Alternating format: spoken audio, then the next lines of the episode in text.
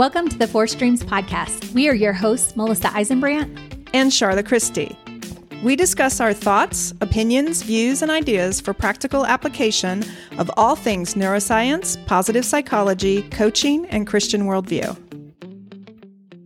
Hello, and welcome back to the Four Streams podcast. This is episode three, and we are talking about E in PERMA today engagement, otherwise known as flow. So, my name is Melissa Eisenbrandt. And I'm Charla Christy. Thank you for joining us today. So, today we are talking about flow. And essentially, being engaged or in flow is when you are in the zone, when you are fully immersed and you have this energized focus. So, flow, you can think about what fuels you. What what do you do where you just lose track of time? And it's this collision of um, meeting together of action and consciousness and just that sweet spot of being able to use the skills that you know and um, perhaps an area of expertise, but also where challenge comes in.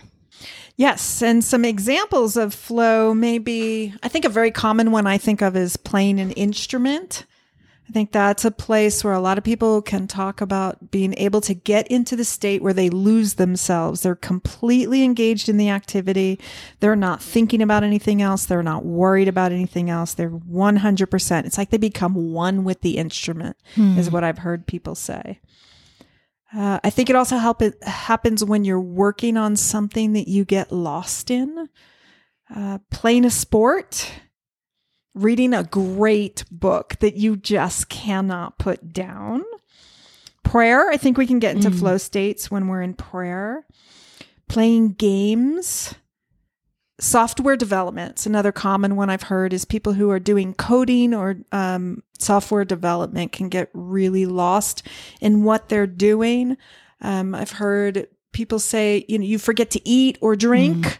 Um, Mark Manson has his quote that you forget to poop. Uh, so it's that state where you're doing something and you completely get lost in what you're doing. What what about for you? Like for you, when do you sense deep states of flow? Yeah, it's an interesting question because all the things I just mentioned aren't them for me. and when I first learned about this, it was challenging for me because I thought, I don't do this.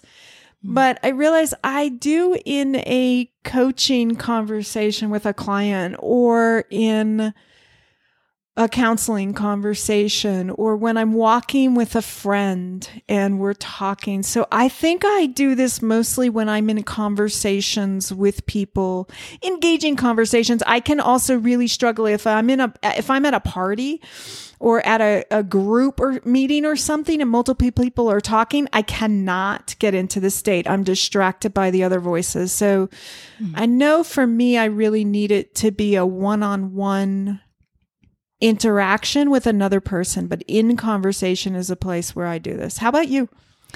Uh, for me, I think about running and getting in the zone, but most of all, it has to be running in the morning when it's still dark out, still quiet, the world's still asleep, but I'm out running and just being in that zone.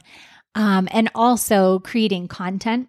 So, um, whether it's for leadership or for coaching, but that creativity zone. And I just completely am immersed very quickly. What does it feel like? It's interesting because I think I'm so caught up in it. I don't know that I have necessarily feelings until afterwards. And then I think, oh, that was so refreshing, or that was so um, fulfilling, or now I feel like I can restart. So I don't know necessarily if I have feelings in it, um, but it's more so afterwards. Yeah, that's really good because I was trying to process what does it feel like when I'm in that, and it's it's not a feeling; it's a focus. It's a fully engaged moment. And you come out. So I know I'll be in those coaching conversations and say I forgot to turn notifications off on my you know, computer and I'm in a Zoom meeting with somebody, um, or I'm walking with a friend and then my phone rings. The feeling of being pulled out of it, I think, is really clear to me.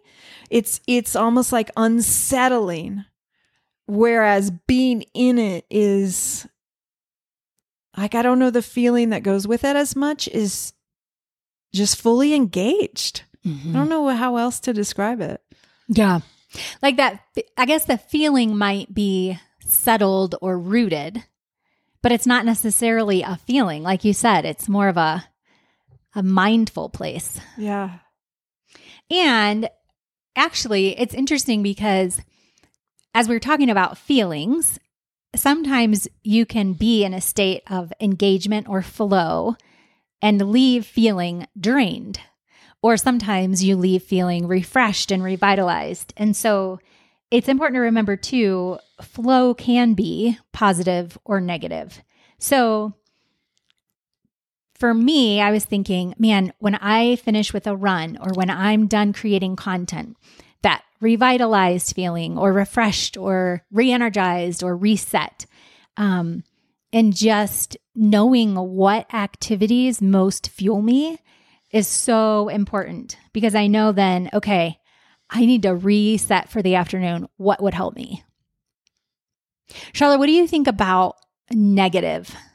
The negative side. Yeah, it is interesting because as I consider, and I've been working on this, so there's other places besides my conversations that I can experience this now because of the work I've put into it. But when I think about those conversations, yes, there's some I walk away from. I'm done. I end that session or my friend leaves and I feel energized as you're saying. I feel I feel really good. I feel like I've just um man, it's like a good workout or something like that.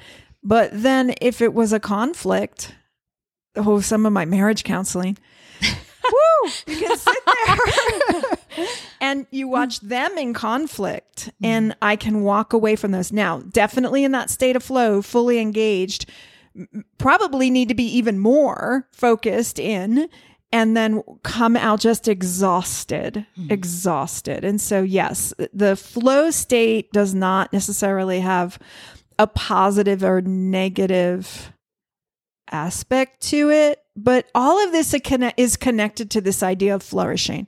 Mm-hmm. And so, as we talk about these five aspects of PERMA, this is being the second one that we're talking about. First one was positive emotions we're talking about these five things that positive psychology has determined to help us flourish. And so, in that, I'm curious. I feel like I want to research this more now. If that state was, you come out of it drained, is that still that experience of having been there for an hour in flow? It, does that still bring flourishing? Mm-hmm. I'm super curious about that. Mm-hmm. But I think there's other negative aspects too that aren't about whether you feel energized or not at the end, but there's things that can happen if you are in a flow state that can have negative consequences. You want to speak to some of those? Oh my goodness. For me, I immediately think about when I'm creating content and I have to pick up the boys, I have carpool in an hour. If I do not set my alarm, or if I do not give myself warnings, I will 100% be late because I enter into it so quickly and get absorbed. And I have to set an alarm so that I do not show up late. Like it's going to impact the way we show up, show up, even if that's being late or not remembering something. Um, you know, I think about how if we're having friends over and I'm creating or I'm doing something else that I get in the flow of and I don't stop on time, then everybody else around me is impacted. And so just being aware of that. Yeah. So what I'm hearing in that is this idea that this can be positive or negative depending on whether or not you have control over that flow state or that flow state's controlling you.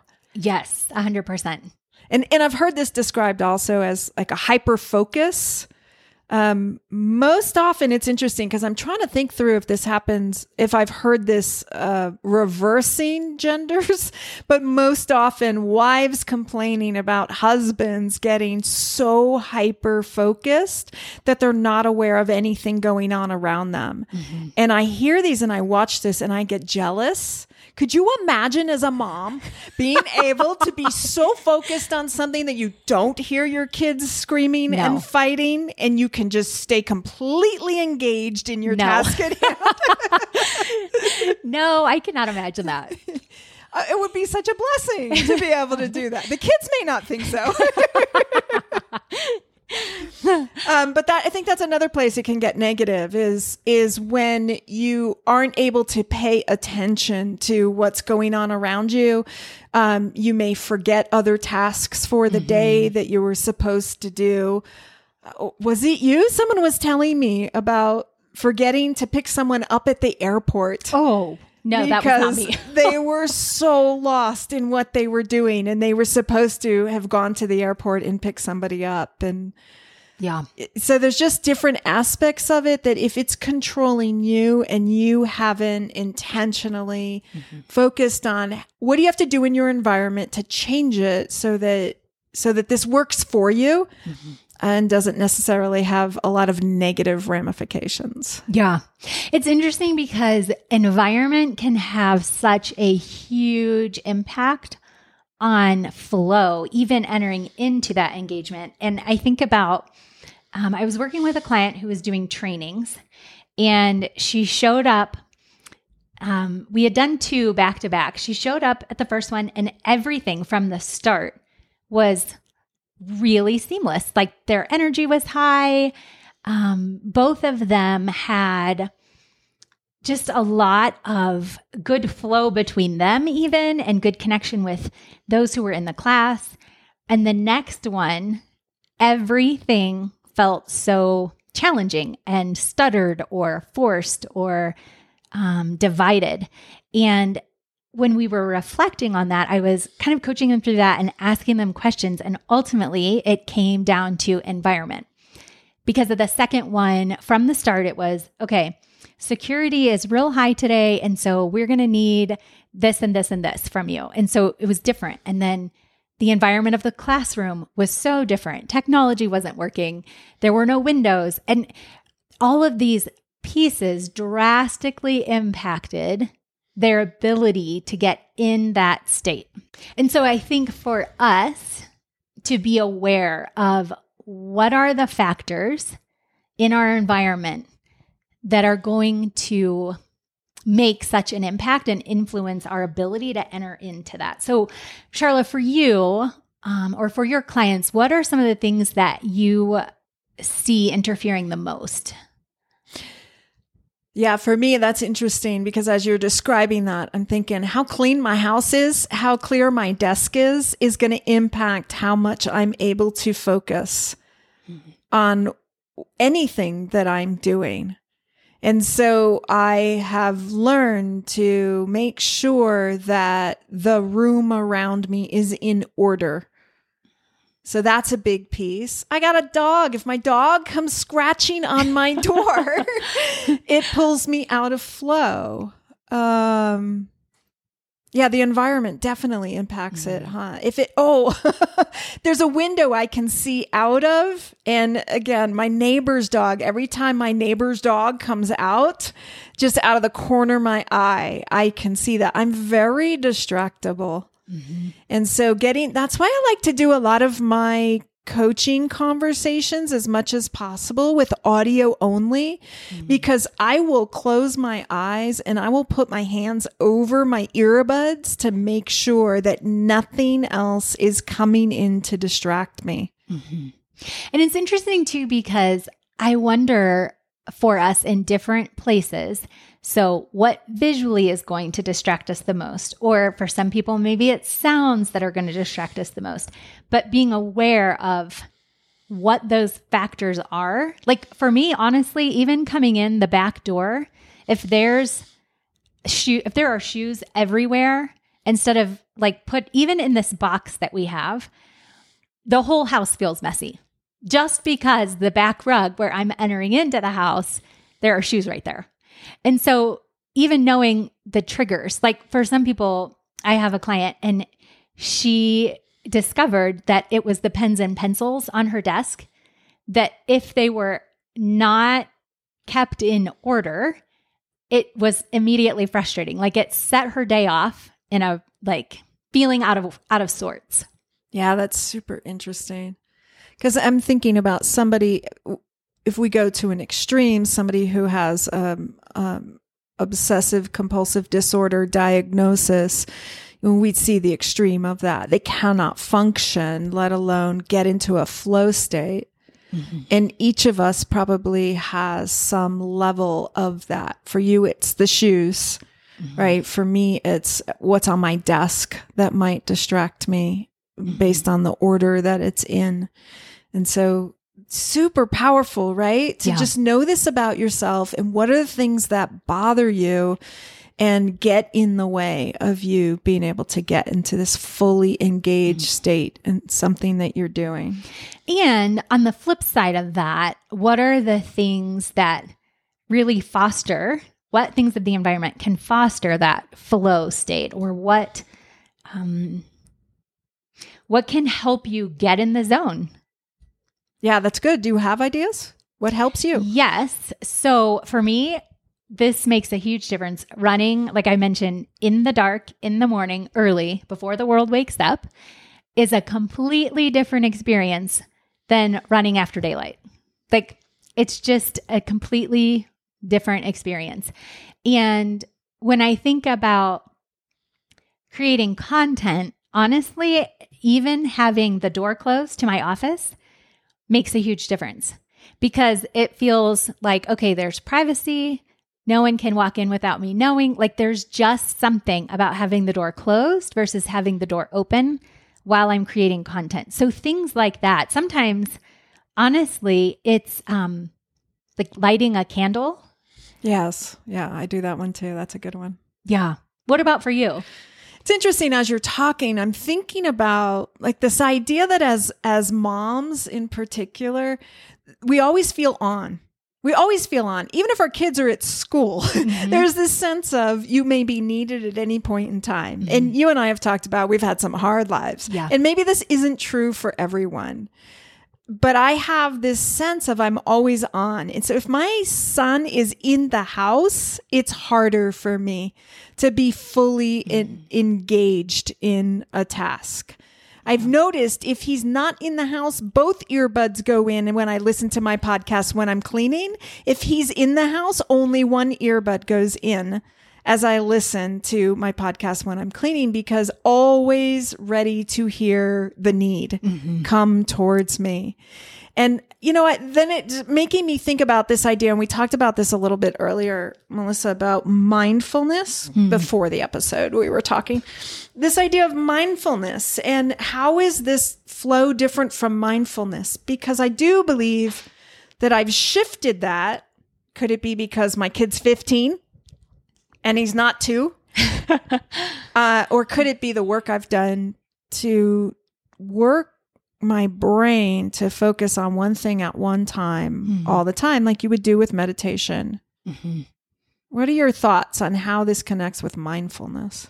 Yeah, it's interesting. For me, when I think of mindfulness, I think of more um, like meditation and focus, but not necessarily productive. But then with engagement or flow, I think of, okay, I was hyper focused and I finished this project, or and I made this content, or and I ran this many miles. So there's some piece of productivity in my mind that comes with flow versus mindfulness. Yeah, interesting. I think something that you know I've tried to work on is just being more fully present in whatever I'm doing, which I do think is different than the state of flow. Mm-hmm. And so, not allowing my brain to be pulled in multiple directions to multiple things. I hear hammering outside right now. My brain just got pulled right now as we're talking. And then to say, no, it's not time for that. Come back to this. But this is a task that we are doing. And yet I want to be fully present and mindful. I'm not sure. It's interesting Yeah. how all these terms are interconnected, which brings up a point I want to say to everyone. We are not experts on any of these things. We are sharing the little bits that we have learned. I mean, to be honest, I've realized the older I get, everyone's sharing the little bits that they have learned, even the experts. But we are by far not experts in this. And so we certainly encourage you to research all of these things on your own for growth. And going back to what you were saying about, you've said a couple times now that you've trained your brain to focus on one thing. So then I think of, okay, what about those with ADD? What about those um, with addiction or trauma? How do you see that interfering, if at all, with the ability to engage or to get into that state of flow? Yeah, it's interesting because I recently um, went through a four month course of neuro- neurofeedback training. And in that process, uh, they did a QEEG map of my brain, quantitative electroencephalograph, I think is what that stands for. and in that map of my brain, they were able to see there's these, I think, three different little areas of the brain um, that they see are on high alert all the time. They never shut down, super high alert all the time. And they said they usually see that in a brain that has experienced trauma. And so I did some research around that to discover, you know, what is that about? And their goal in the neurofeedback was to calm my brain down so it wasn't constantly on high alert. And one of the things they said they believed is I didn't even get deep sleep because my brain was constantly turned on. It makes mm. sense. I wake up with every tiny little sound that happens in my household. But I started wondering is this maybe what impacts my state of flow too, my ability to get into that? And the research that I read said absolutely. When you're on high alert, mm. basically all of your senses there's there's different waves in your brain. I'm sorry i can't remember which are which. Again go research. Go learn more there's different waves in your brain that allow your brain to calm down rest and focus on one thing versus other brains that allow you to respond well when you're in danger. And so the waves that let me respond well when i'm in danger those were on all of the time which was impacting my ability to focus on one thing mm-hmm. and so thus not be able to get into a flow state mm-hmm. So I think if you are out there and you've experienced trauma and you're saying, what is this flow state? Because that is where I was when I first learned about this. Mm. I don't know what that is. I don't even know what they mean. Yeah. And I do believe it was my work on meditation, mindfulness, and presence that helped me be able to start adjusting mm-hmm. to be able to do this. But that trauma brain, and for ADHD, I'm not sure, but I think too, I've seen both. Some people get so focused, they don't hear or realize or experience anything else. And none of moms who say, I can call him out eight times and he doesn't hear me. and others who cannot focus. So I don't mm-hmm. have a lot of clarity on how that one works. But yes, I have no doubt it's impacting flow states. Mm-hmm. And then it's like, okay, so how do you do it? Like, how do you get into that state of flow? What does it look like to, um, whether it's environmental interferences or our own histories that could interfere, but how do you do it? And so sounds like time for our go try. That's right. So for the go try, it's really experimenting is our challenge for you. And so for you, what are you noticing that you can easily get into flow? What are you noticing that really interferes or disrupts or distracts you from being in flow? And what are the factors that most influence? How do you feel walking away from certain activities? Um, even if you are focused, is it draining? Is it refreshing? So, the go try this week is experimenting with practicing mindfulness and um, just exploring what that looks like personally and then going from there. Excellent. Thank you all for joining us for episode three of our podcast, our six point series on PERMA. Next week, we'll be talking about relationships. So we hope you'll come back and join us again. Thank you for listening. Thank you for listening to this Four Streams podcast. Anything shared on this podcast should not be taken as medical advice, nor is it a substitute for medical expertise or treatment.